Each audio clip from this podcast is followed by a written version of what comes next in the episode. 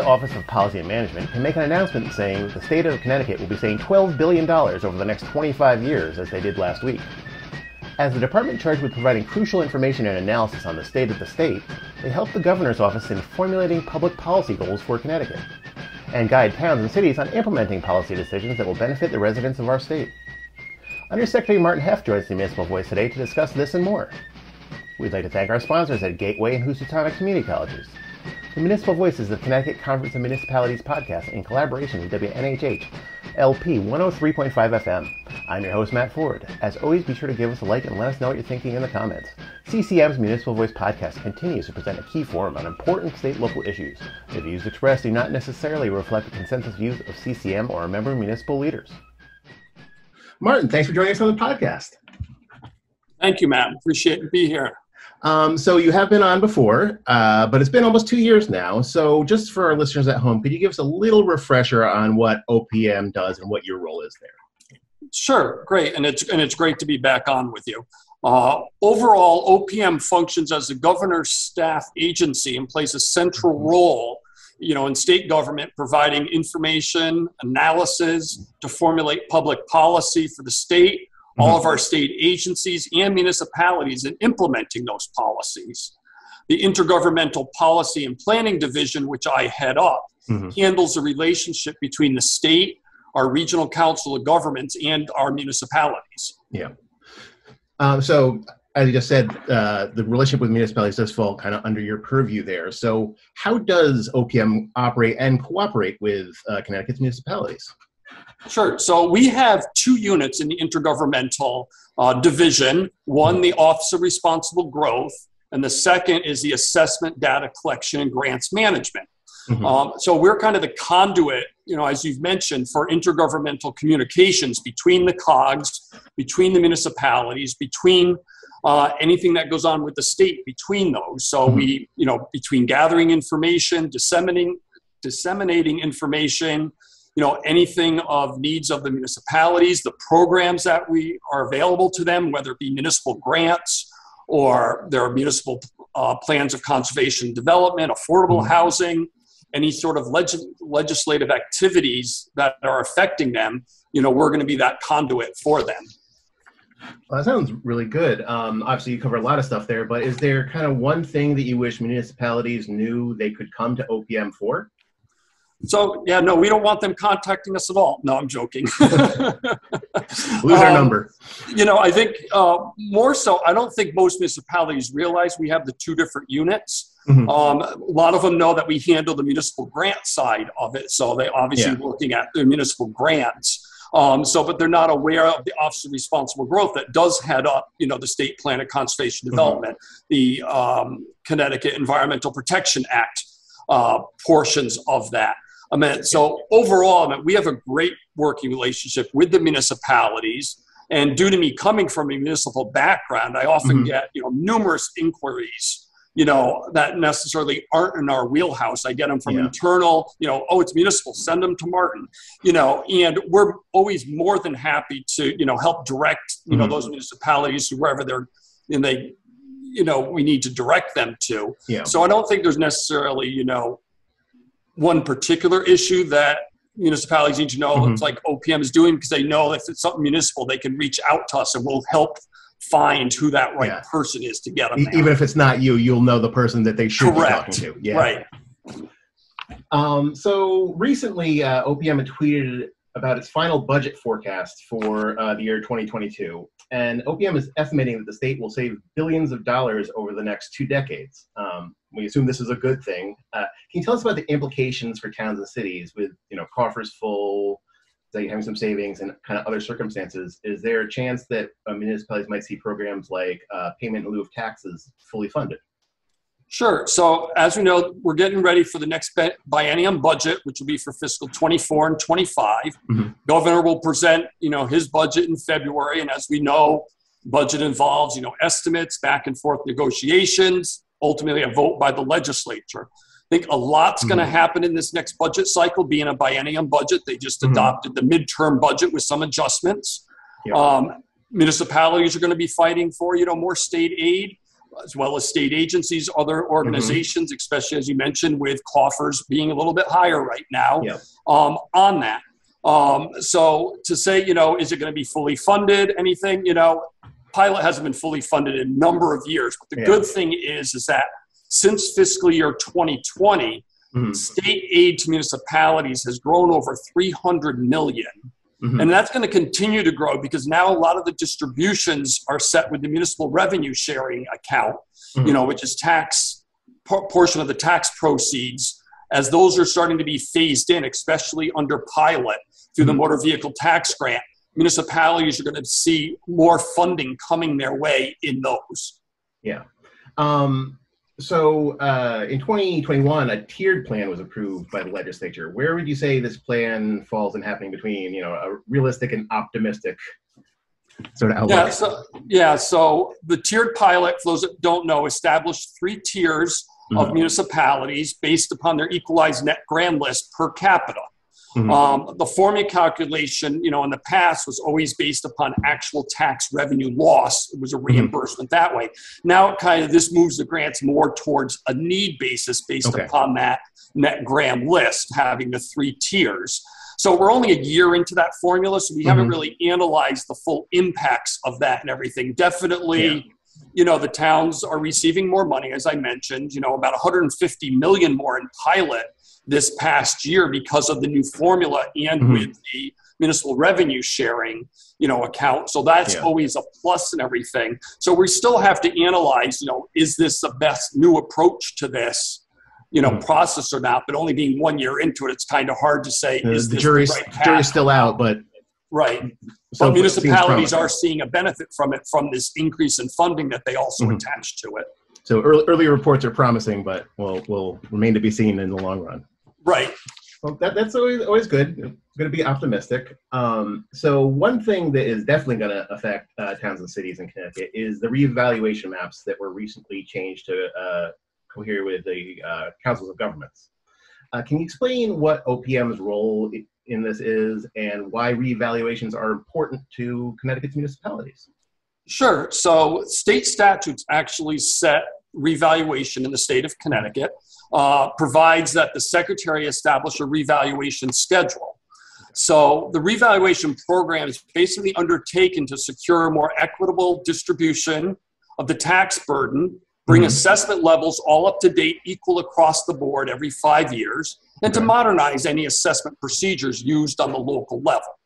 So the new legislation, which we've been working on with a committee, which is made mm-hmm. up of uh, municipal officials, our assessors, um, we've had tax collectors involved. We've had our, our COGS involved okay. with this. Um, and basically, we are aligning revaluations with the planning regions, which are governed by the Council of Governments. Mm-hmm. But actually, legislation actually, you know, is by planning region, which are the boundaries mm-hmm. of our Council of Governments.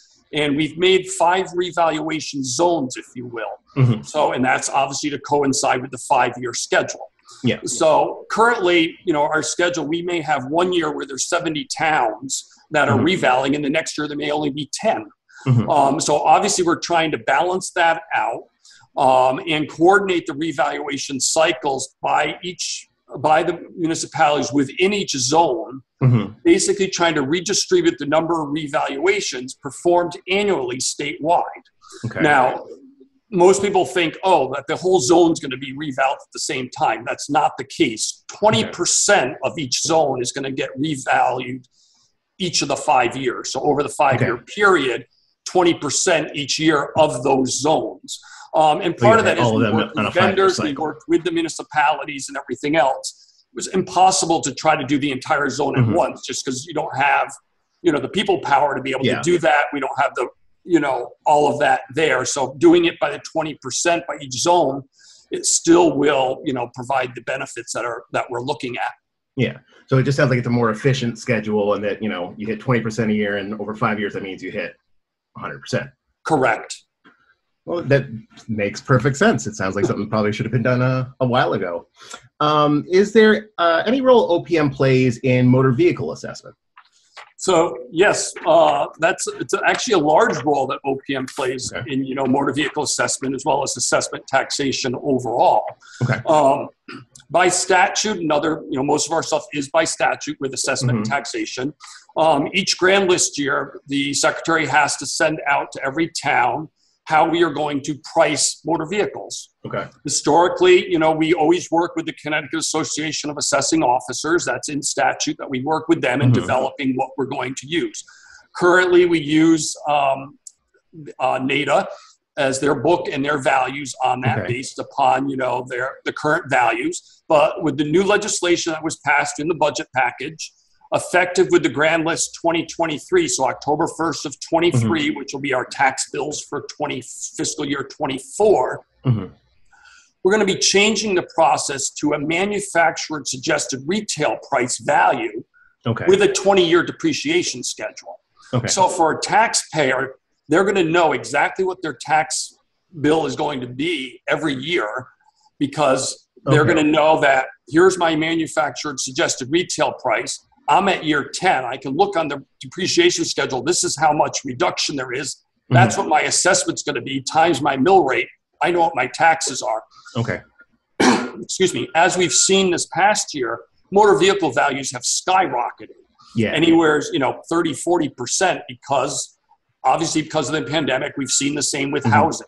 This is going to eliminate that um, because you're going to have a set value and then it's depreciated over 20 years. Mhm. At that 20 year mark, it's, it's a $500 minimum value. Same Yeah. as an antique value plate. If you were at 20 years, you could get an Mhm. antique value at $500. That's going to be your tax bill Mm-hmm. after 20 years. That seems to make a lot of sense. So if someone had, you know, five years under the old system, if they bought a car five years ago, you know, something they could afford the taxes on, whatever, and all of a sudden now, because of the market, that car is actually worth more than what they paid for it. Suddenly, their taxes would be worth. more. Correct. But but the new system would say your car is getting older. It's slowly going to decrease at, at this predictable set pace that you can plan for for your budgeting. Correct. For, Right. And that's kind of the same Yeah. method that's used with a lot of personal property. Mhm. Uh, declarations that get filled out by our businesses, it- they're all on a depreciation schedule. So it's actually following that same methodology. Okay, so it, it seems like that makes a whole lot of sense. You are listening to the Municipal Voice on WNHH 103.5 FM.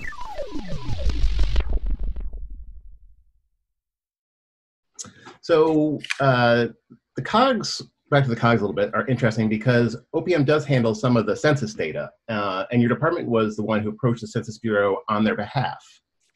Um, OPM Secretary Jeffrey Beckham said that there will be no significant impact on how state or local governments are run, but it will have some impact. Do you think uh, at some point it will? Um, it seems like it might just be starting place for greater cooperation in the future ultimately leading to change in the way we perceive kind of local governments and the COG's role in that. Yeah. So, yes, uh, OPM, you know, we worked with the COGS Mhm. and uh, internally here, not only with the Office of Responsible Growth that works with all of our COGS as one of our units, but our data and policy analytics unit Mhm. here at OPM, which is ultimately responsible for the GIS and the data collection pieces, Mhm. uh, to establish the planning regions as the statistical equivalent of counties. Mhm. You know, the rationale of this change, as we, you know, as we've put out there from day one, is not a return to county government. Mhm. It's not to affect home rule or local control. Mhm. Um, basically, it's aligning the data of the planning regions rather than the defunct counties that we Yeah. don't use anymore since the 60s, since, Yeah. you know, even though we're, there are still boundaries that we have. Um, but overall, it's going to improve our abilities in planning and decision making. Mhm. You know, looking at the planning regions of how we're operating, you know, in municipal government, how we're looking at things by the state and everything. It's going to help more in our planning and decision making. So we see those as Mhm. those changes and the impacts that it's going to be coming down down the road, not necessarily the way that we, you know, run government. Yeah. And also the, the county equivalency for the COGS allows some access to uh, federal monies like ARP and stuff like that, right? so so yeah we're not you know we haven't the states let's put it the state is not losing any federal dollars Mhm. by not having the county equivalency Mhm. um, this provides another opportunity or another source to be able to apply for funding. Mm. So, where in the past, where if it was a county equivalence or county funds coming in, the state would receive those and distribute them, mm-hmm. you know, accordingly. Um, so that is something we will work with, you know, our council of governments with. That if there's certain funding mm-hmm. out there, who's better to administer it? Is it on the is it on the planning region level or is it on mm-hmm. the state level? Depending what it is. Um, but at this point, you know, we haven't seen that we that we're losing any money in that mm-hmm. sense, but it does provide some more opportunities for us. And, and could uh, some of these changes possibly change the way OPM interacts uh, with municipalities in the future? So I think so. As we've talked about, you know, the planning and decision making processes. Mm-hmm. You know, we're consistently looking at you know shared services, regionalization, have better efficiencies, you know, potential cost savings, and being able to analyze more accurately with this data at this level it's going to be a benefit to both the state and to the municipalities overall. So I think that will be, you know, small changes the way we're interacting by the data that we're going to be able to receive and analyze. We've talked a lot about taxes and re- revaluations and kind of money stuff that makes a lot of sense. Uh, seems like a natural fit for OPM. But uh, you also recently were, were talking about an article about the drought. Um, you had announced that there's steps that should be taken to reduce water usage in Connecticut. Uh, so, first of all, what is OPM's role in the area of water usage? So, OPM has a seat on the Connecticut Water Planning Council, which is established by state statute. Okay. And then also, as my seat as representative on the Water Planning Council, I chair the Interagency Drought Work Group. Okay. Both of these were created under the state water plan um, and the drought plan that have been mm-hmm. adopted. For everyone out there that doesn't pay as close attention, how, how what kind of drought are we in? Like, how bad is it in Connecticut? So currently, um, the, the drought plan, we have five stages. Okay. Um, stage three is actually when we declare a drought mm-hmm. um, in the state that we actually have a drought in the state. Currently, the entire state is at a stage two. Okay. Um, and so that's kind of more of a public awareness state. Okay, so that we're, getting close drought yet. to yeah we're getting close to that next level so we want to make you aware we get information out mm-hmm. ways to conserve water things mm-hmm. that you should be aware of. So when we go to stage three, you know, you're aware of these things and it's more of a heightened awareness. Mm-hmm. Stage four is when we start getting into certain, you know, mandatory restrictions and everything else as we start getting into worse scenarios. Okay. So like when we see like pictures from out west where like Lake Mead is drying up, that's like stage that would be like stage four or five for us. Correct. Yeah, yeah. Those are in you know dire dire drought situations. Yes. Okay, and we're not we're not anywhere near there yet in Connecticut. We're not at those stages yet. You know, unfortunately, you know, weather forecasts, as we know, we haven't mm-hmm. been receiving precipitation. Uh, yeah. The warmer temperatures that we're having, those are not all good mixes for helping, you know, get us out of drought. Mm-hmm. Um, but you know, conditions are worsening, so we're you know keep progressing there. We actually have a meeting later this week, um, you know, on the drought and making any recommendations to the governor. You know, once we go through mm-hmm. all of the data. Yeah, I certainly know I haven't had to uh, mow my brownish lawn as, as much recently. So, what would um, the impacts on the towns be of some of these water restrictions if, if we had to put them in? And also some of the, the stuff you're talking about to get us ready. So, municipalities, you know, whether they're served by a public water system, whether they're on private wells, mm-hmm. you know, I think the biggest thing is to be aware of the conditions and be aware of their responsibilities. Each mm-hmm. municipality has a what we call a municipal drought liaison that is set up through their uh, Department of Emergency Management, Homeland Security. Okay. Some of those are their emergency management directors. Some are a volunteer that's you know dealing with the drought, um, and they report back through their DEMHS region. So okay. we are in constant communication with them, letting them know any actions that the town should be taking. But mm-hmm. also the reverse is we want to know what's happening in their towns. Okay. Uh, two years ago, we had private wells drying up down in lower eastern, you know, Connecticut, okay. Voluntown area, you know, mm-hmm. as an example. So getting that information back to us, you know, was helpful so we can start ascertaining, you know, what are the conditions, what's happening here mm-hmm. on that. So, you know, it's a two-way street. We need to make sure that the communication's flowing back and forth and those uh, municipal municipalities through the liaisons, mm-hmm. through their uh, DEMHS regions, you know, become that conduit back to us and us to them. Yeah. Um, and then municipalities may also want to look at adopting local water conservation ordinances. We do have mm-hmm. a number of municipalities that have them already, so that when, when we do get to these stages, they have some authority to mm-hmm. actually put local restrictions on, similar to that that the water suppliers have mm-hmm. already. Uh, some of our restrictions can't really happen until like stage four of the drought, okay. unless the governor calls for like emergency declarations and everything prior to that. Mm-hmm. But the municipal ones could go into, but in effect, before yours could. Correct. The municipality would have their own local authority that they, depending upon the local conditions, mm-hmm. could you know be at a higher stage than what the state is at. Correct. Yeah, so their their town particular might actually be in a drier area or their aquifers, whatever, where the rest of the state might not be. That's that's right, and we and yeah. we do see that, you know, where it's yeah. you know it's hard because we do look at things by you know the county level, you mm-hmm. know, as we're looking at things, but we know that there's little pockets here and there that are yeah. worse than others, you know, on that. So that's why the, the water doesn't pay attention to, to, to, counties or town lines right. or anything like that. Yeah, exactly. Once again, like the last time we had you on the show, we're you know, just beginning to understand the pandemic. And when we had you on last, we asked the, you know, what the immediate future looked like for OPM. So now looking back on, you know, two years on it, how have the last few years operated for OPM? Was it difficult to maintain certain projects uh, for a while during all this? And have you gotten back to some of them? Sure. So, you know, as you said, so much has happened, and it's hard to believe it's been two years yeah. um, of the pandemic.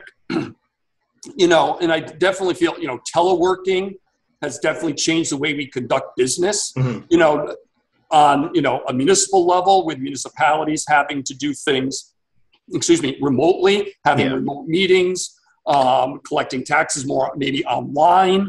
Mm-hmm. Um, Office of Policy Management, you know, we've went through and processed over the past couple of years millions of dollars with the CARES Act funding mm-hmm. and the American Rescue Plan Act. We're in the process now of getting the second tranche of that out toward the municipalities. Okay. So, you know, in one sense, I mean, we've just been going strong throughout this whole thing because mm-hmm. we've had kind of our role got shifted where we're dealing with getting funding out and overseeing yeah. some of the pandemic money that came down from federal government yeah. on top of as well as getting all of our normal you know work that needed to be done yeah. the one thing that was kind of if you will uh, saving grace during that period was on the legislative side you know, they really weren't in session. That first year, mm. you know, they did one bill, you know, on it. So there was very little. And the second year was, you know, even smaller. We're back, you know, this past year more into a full, you know, general assembly. So we weren't as much dealing with the legislative pieces, mm-hmm. which was good because we had this other work that we needed to have yeah. done. So, uh, but overall, we were able to reprioritize extend some of the deadlines, you know, through executive mm-hmm. orders to help municipalities, to help the state and everything else. But we kept things on track and kept things progressing. So we didn't, you know, in essence, miss deadlines. No work mm-hmm. was pushed off. We kept everything up to date. We're currently on track, you know, here mm-hmm. at OPM with the things we're doing, starting to work on, you know, some of the newer things. Um, mm-hmm. and so we're in good shape. Uh, speaking of newer things, um, what do you see in the forecast for OPM over the next you know, months, years? Are there you know some new plans that you're excited? Um, you know, a, a change the way you're doing business. So over the next, we'll start off over the next several months. Mm-hmm. Uh, municipalities are going to see a number of municipal grants coming out mm-hmm. that are going to be awarded. That application processes are out now. Okay. Um, you know, which is exciting for them. And I know they're all working, you know, to get applications in by the mm-hmm. deadlines. Mm-hmm. But you've got 30 million in STEEP coming up, the Small Town Economic okay. Assistance Program. We've got 12 million in Transit Oriented Development Program. Uh, our COGS have the Regional Performance Incentive Program, mm-hmm. which municipalities shared services. Looking at those, we're mm-hmm. looking at you know getting funds of that out. We're mm-hmm. also going to be announcing early fall the Intertown Capital Equipment Sharing Program, which hasn't okay. been done since 2015. Um, so that's kind of near term. As yeah, and there's still time to apply for towns to apply to, to a lot of these. Yes, yep. Deadline like for STEEP, the first uh, STEEP is August 15th. The mm-hmm. uh, TOD grant is September 1st. So all that kind of stuff would be on like the OPM website or something. Until the fall. So yeah, and I think you know more longer term as you're going to see more of the reporting that has to happen to mm-hmm. OPM, at least in my division, okay. is going to be online. Okay. Um, it's not going to be paper. We're eliminating paper. We've already put a couple mm-hmm. different modules up so people can do their reporting online. We talked about mm-hmm. revaluation. Some of the certifications that have to come to OPM are going to be online now. It's not going to okay. be submitting paper forms either by email or whatever else. You're going to upload it into the mm-hmm. portal system. We had just switched over our distressed municipalities program into the portal system. We did all of the COVID mm-hmm. over our portal system online, eliminating yeah. all that. So we're trying to work on streamlining mm-hmm. uh, those type of processes for everybody. Um, you know, and I think as we move into the next, you know, post-election in this legislative mm-hmm. session. Mm-hmm. You're going to see a greater focus on shared services regionalization. And we know it's talked about all the time, but I honestly believe there's going to be a much stronger, mm-hmm. you know, incentive and yeah. you know push for this to happen. Obviously, you know, one of the things, you know, with my background and being here at OPM, you know, we want to work with the municipalities, you know, on these approaches to streamline those services, create efficiencies, help mm-hmm. reduce that tax burden. You know, overall, yeah. those are, you know, main goals that we're seeing going forward here over this next year. Excellent. Um, Martin, thank you so much for speaking with us today. We really appreciate you taking the time and uh, keep doing the work. Well, it's great. No, it's great to be here. And, uh, you know, anytime that we can uh, be of help with, you know, CCM and our uh, member municipalities, we're more than happy to do so. We'd like to thank our guest, Martin Heft. I'd like to thank our sponsors at Gateway Community College and Housatonic Community College. Learn more at gatewayct.edu and housatonic.edu. The Municipal Voice is a co-production by CCM and WNHH 103.5 FM. Kevin Williams is our executive producer. Christopher Gilson is our producer. Harry Draws is on the boards. And I'm Matt Ford, your host. Be sure to check out our Facebook page and give us a like. And watch out for our CCM chat series on our YouTube page.